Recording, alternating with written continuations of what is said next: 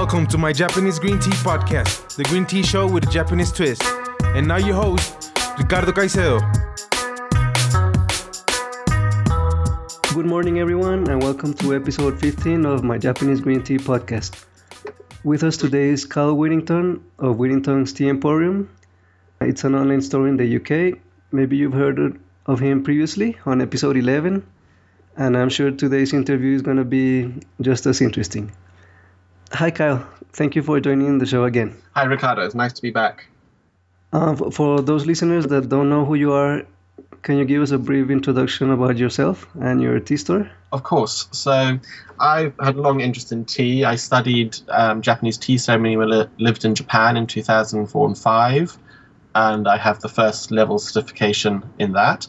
Um, in 2010, I started blogging, and then I I moved away from blogging and decided to set up the online tea store, Whittington's Tea Emporium, which is the one-stop shop for specialty teas online in the UK, and we're hoping to grow. Um, we work with lots of different brands and bring them together in one place so that you can shop easily and try new teas. So it's kind of like a, a specialty Amazon, but for tea. How have you done with the with the many brands? Have you included more brands or? Um, we're gradually including more brands. There's always a balance of of getting the brands on and getting things happening. It takes quite a while to actually launch a new brand on on the website. Um, we had Tea um, Tip Top Tea join us at the beginning of this year. Uh, very very nice boutique um, tea company here in the UK as well. Delicious teas, some really unusual ones. Um, and I'm talking with a couple of other companies at the moment, another from the UK and one from France, to look at having them on the website as well. So, how many brands do you have right now? At the moment, we have six different brands, um, and we're hoping to add another two over the summer. And then later on this year, at some point, we will launch our own line of Whittington's Tea Emporium tea. So that will be exciting. Okay, so today we're going to talk about uh, the tea culture in the UK. Mm-hmm. Everyone thinks that the UK is is such a great culture for tea. Yeah. So maybe there's a lot of people that live outside the UK that, that want to know how's it doing right now. Yeah. Um, maybe we could start with a little history. Yeah, of course. We've been drinking tea in the UK for centuries now. At first, it was first sold and, and drunk in the UK in 1657. So we have a long history with tea, and I think part of the Englishness of tea is that in the late 18th and then the 19th century, we developed very quickly with tea and we started importing it. We started growing it abroad ourselves as part of the British Empire at that time. Um, and we started growing our own teas in Assam and Darjeeling. And that, with the East India Company, there was a lot of trade, and tea became very much a part of British culture and lifestyle. And by the mid 1800s, so maybe 1840, 1860, um, tea was everybody drank tea, everybody had tea for breakfast and for tea time and dinner. And then we also developed the tradition of afternoon tea, which was very popular in the Victorian times and then later on into the 20th century. But with the war, of course, the Second World War, that changed a lot because people weren't able to drink tea as much. Um, it was rationed and there just wasn't enough coming in. And that changed the way I think that people think about tea. Um, and it and certainly after the war, there was definitely a decline in the number of tea shops. That's shops actually selling tea, but also shops where you go and have a cup of tea. Because, of course, in Britain, we used to have Lyons tea shops, um, which were the Starbucks of their day. It was oh, really tea was drunk everywhere. There was a Lyons tea shop in almost every town, um, and you would go and you'd sit and have your tea and your cake. Um, but that tradition died out after the war, and now we're we're left with the tr- well the tradition now of a tea bag and a mug.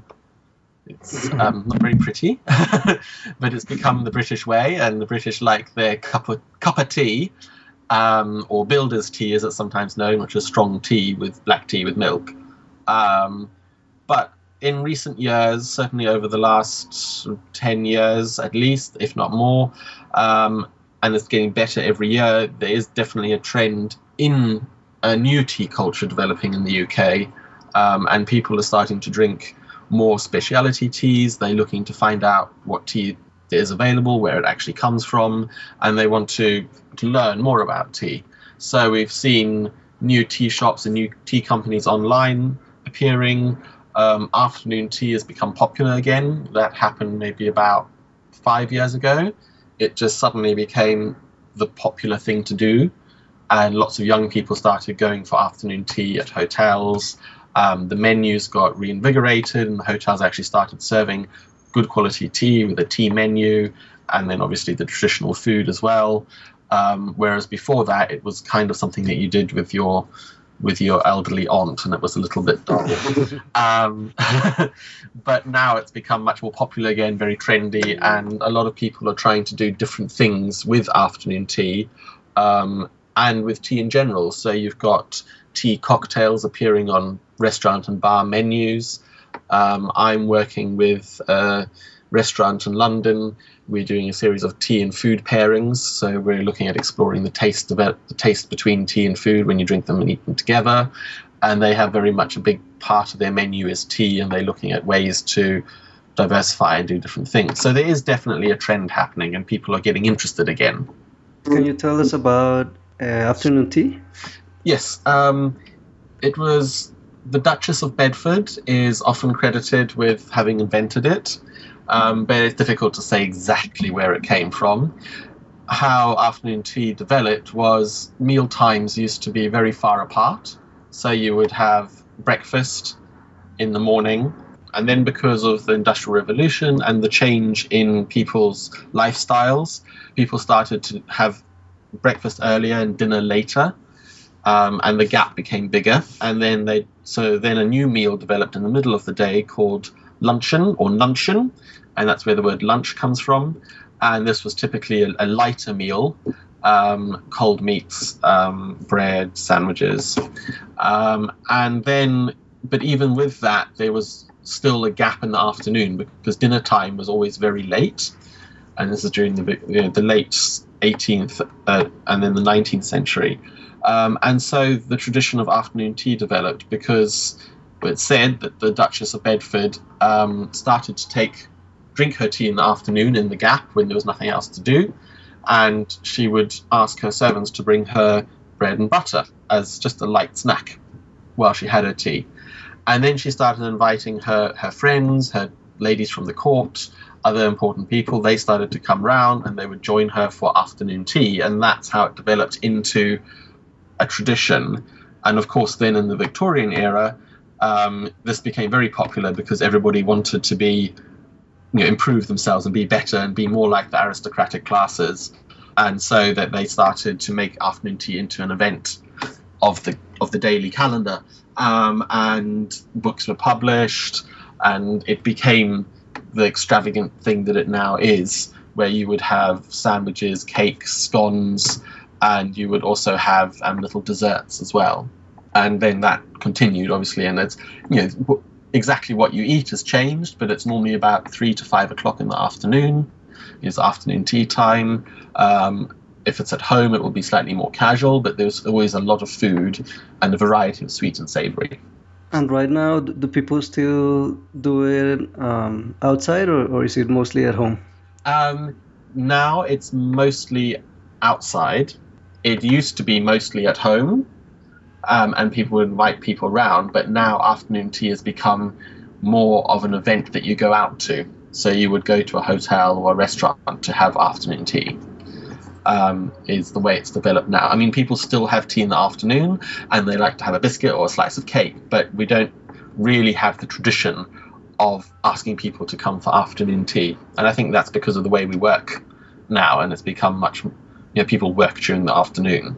About the the tea shops where, where you go and drink tea, is it mostly black tea in a tea bag and with milk and sugar? Um, that I think used to be the way it was. Um, it is changing, and you see um, little tea shops appearing now. I mean, if you go to a regular cafe, expect a tea bag with milk and sugar. If you go to a special tea shop, then you can expect something quite different. And they actually now have really nice menus. So there's one in London um, called Yaucha, no, Yumchaa. Sorry, I'm going to have to check the name. Something like that. Anyway, and they have a whole range of teas, and they have little little samples of the tea there, so you can smell them, and then you choose your tea and you have your cake. It's very relaxed. It's very funky, trendy. Um, you have more extravagant tea afternoon tea places where you go, for example, to a hotel and you'll have a formal afternoon tea with a silver stand with three three levels of cakes and sandwiches on it and scones, and you'll have a big pot of tea. But that now that, that that's developed and you have a tea menu and you can actually choose some really good teas. Um, I went up to Manchester recently and was really surpri- surprised in a very good way at the tea shops there. It's more than a cafe, but because it's dedicated to tea, um, but a tea shop where you could just sit and have a cup of tea and a slice of cake um, in a relaxed atmosphere, and they had really good tea, and that was all loose leaf, brewed properly, and comes with a timer. Very, very well done, and delicious tea as well. So th- there is a, a change happening. Mm, I see. How about the the supermarkets? Do they have loose leaf tea? They do have loose leaf tea. Um, obviously, I think people are still buying a lot of tea bags. It's the the British will find it very hard to let go of PG tips. um, but they, they, are more appearing. You're certainly getting more better quality tea bags in supermarkets. So you'll get the pyramid tea bags. So teapigs have made a big impact on that. Um, and then you do get loose leaf tea as well. I mean, loose leaf tea has always been in the supermarket, but oh really? In the proportion, very small proportion of loose leaf tea, you would normally find one little shelf at the top with some loose leaf boxes of loose leaf. But now, if you go into the tea, into the supermarket, into the tea aisle, you will find much more, um, much more range of tea bags from different companies and different qualities, and also a larger range of loose leaf tea. Between uh, standard teas and the flavored and blended ones, uh, which one is more popular? Um, I would pro- in the supermarkets, the flavored and blended ones. Definitely, okay. people are always having their you know the weird combinations, berries, flowers, and all sorts of stuff. Um, and of course, you know, traditionally we like the English breakfast and we like the Earl Grey, which are so our traditional teas are normally blended. Um, but I, th- I, think gradually, with with the arrival of afternoon tea and with the development of a trend for specialty tea and people looking for something good and of good quality, people are interested as well in where it comes from. And so gradually, very slowly, we're starting to get people interested in single teas. Um, so you will find they are starting to appear, but not as much as we would like. So, so the number of cafes um, outnumbers the number of, of tea tea shops of co- coffee shops, cafes, yeah, they, out, yeah. they outnumber tea shops at the moment. Okay. Um, it didn't used to be that way many years ago, but um, that's certainly how it is at the moment. But hopefully, we're at the beginning of a change, and that's going to change, and we'll get more tea shops coming up. When you import teas, does it have a high tariff, or it's not really? Um, the the import, obviously, to import anything, you are paying a lot in in customs charges. Um, but when you're selling tea in the UK, tea has no VAT, no value added tax. Um, the same oh, very good. as food. Um, so it's not not classed as a as a luxury product, so you don't have to pay. When you're buying tea as a customer, you don't have to pay tax on it, which is very good. Um, yeah. Especially when you think of when first tea was first introduced into the UK in the in the 1700s, the tax was ridiculous really, really high. Um, and then now we don't don't have the tax on the tea. Uh, besides black tea, which ones are getting more popular now? Um, I think people are aware of green tea, um, certainly because of the health benefits. Um, but I find a lot of the time that with green tea, people want to like it and they want to try it, but because they've never had a good one or they've never had a properly made green tea, they always find it bitter because the leaves have been burnt or because the quality of the leaf just wasn't very good. So it's something I come across a lot that people want to try it, and then when you give them a, a really good quality green tea to try, they always surprised at how good it is. Um, but it's a part part of that is about re-education and, and letting people know that you need to use lower temperature water and you need to treat the leaves different, differently. Um, white teas are also making something of a little renaissance. People are, for some reason, people know about white tea, white teas, um, and have tried drinking them and enjoy them. Though the British will still add milk to any tea, which is really scary sometimes. Not everybody, but a lot of people just add milk automatically. they use more milk than than just adding sugar, right? Milk is more important. Um, yeah, I mean, a lot of people will have sugar as well because of the strong tea that they normally drink. Um, but milk, people are used to drinking tea with milk, and that they teaching them and showing them that that black tea um, is better black often is is a difficult thing mm. um, because they just want to put milk in it. I think it's one of those things you know people get used to a taste, and you have to kind of re re-educate them and show them what's what's good, and then once they learn what's good, they actually like it better. Okay, so how about in, in your own store? Uh, which are your best-selling teas? Um, peppermint tea. well, peppermint tisane, loose leaf peppermint. Um, Earl yeah. Grey always does very well. People always like Earl Grey. Um, I think it's kind of it's one of the most popular blends of tea in the UK. I'd say um, English breakfast as well. People like. Yeah, those I'd say were the top three. Is the English breakfast always drank at breakfast? Um, people drink it traditionally, yes, hence the name, but people drink it during the day as well now. Um, but it's always a strong blend. So it, it will have um, Assam or Ceylon or Keemun or a combination of those in it to make it a really strong, hearty tea.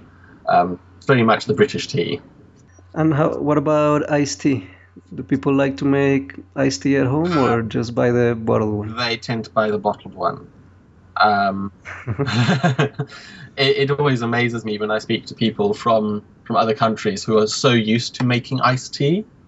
I mean, even in America, they, they I speak to American friends and they, oh yeah, we make iced tea in summer. The British just don't make iced tea. They won't make it on their own. It's too much work. The British have got lazy with tea in general, but you know, I, again, I think gradually that's something which is maybe hopefully starting to change as people are becoming more health conscious and more aware. But then also, most of the time, it, it's not that hot here. It is starting to get hotter in the summers, and I think maybe with that, people will be looking for iced tea. Um, I did find when I went into a, a, a restaurant the other day or patisserie, um, and I was having tea with a friend, and they actually offered to make it iced instead of hot, which was very nice. But that is a um, a European restaurant, so they have a different culture there. What about the the other parts of Europe?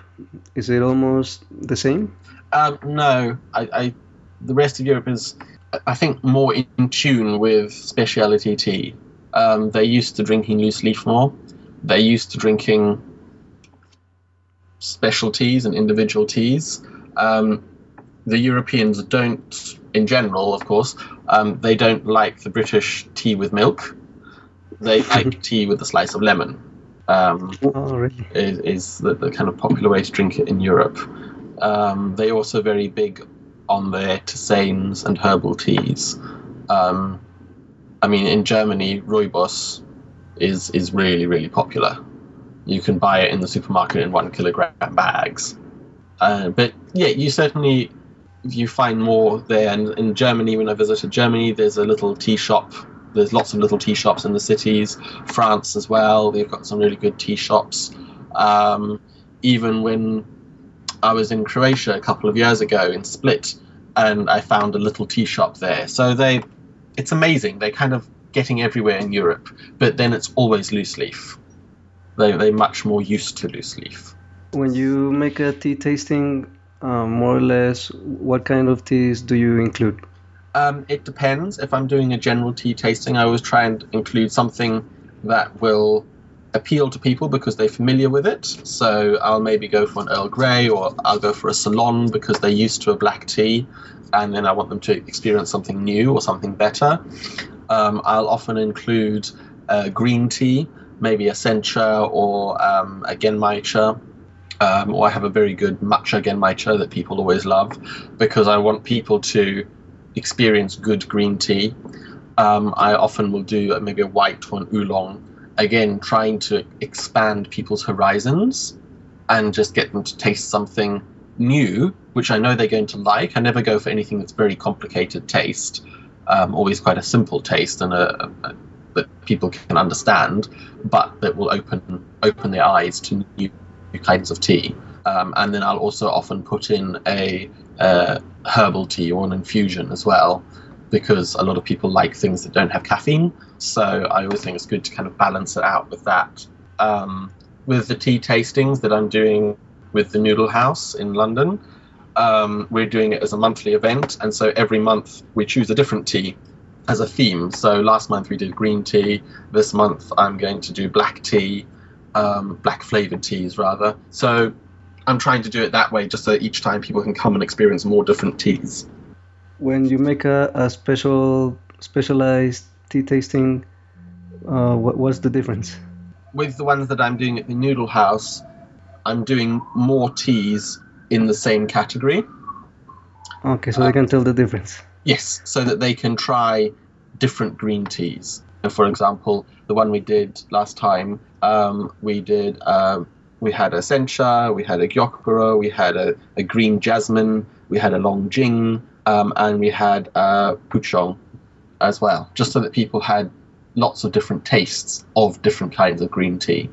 Um, and then, for example, with the black flavored teas, I'll try giving them a range of different black teas. So maybe a black tea with chocolate, um, a black tea with fruit flavors in it, um, just so that they, they have a, a range and they can taste the different combinations. I think the, the gyokuro is a complicated one, right?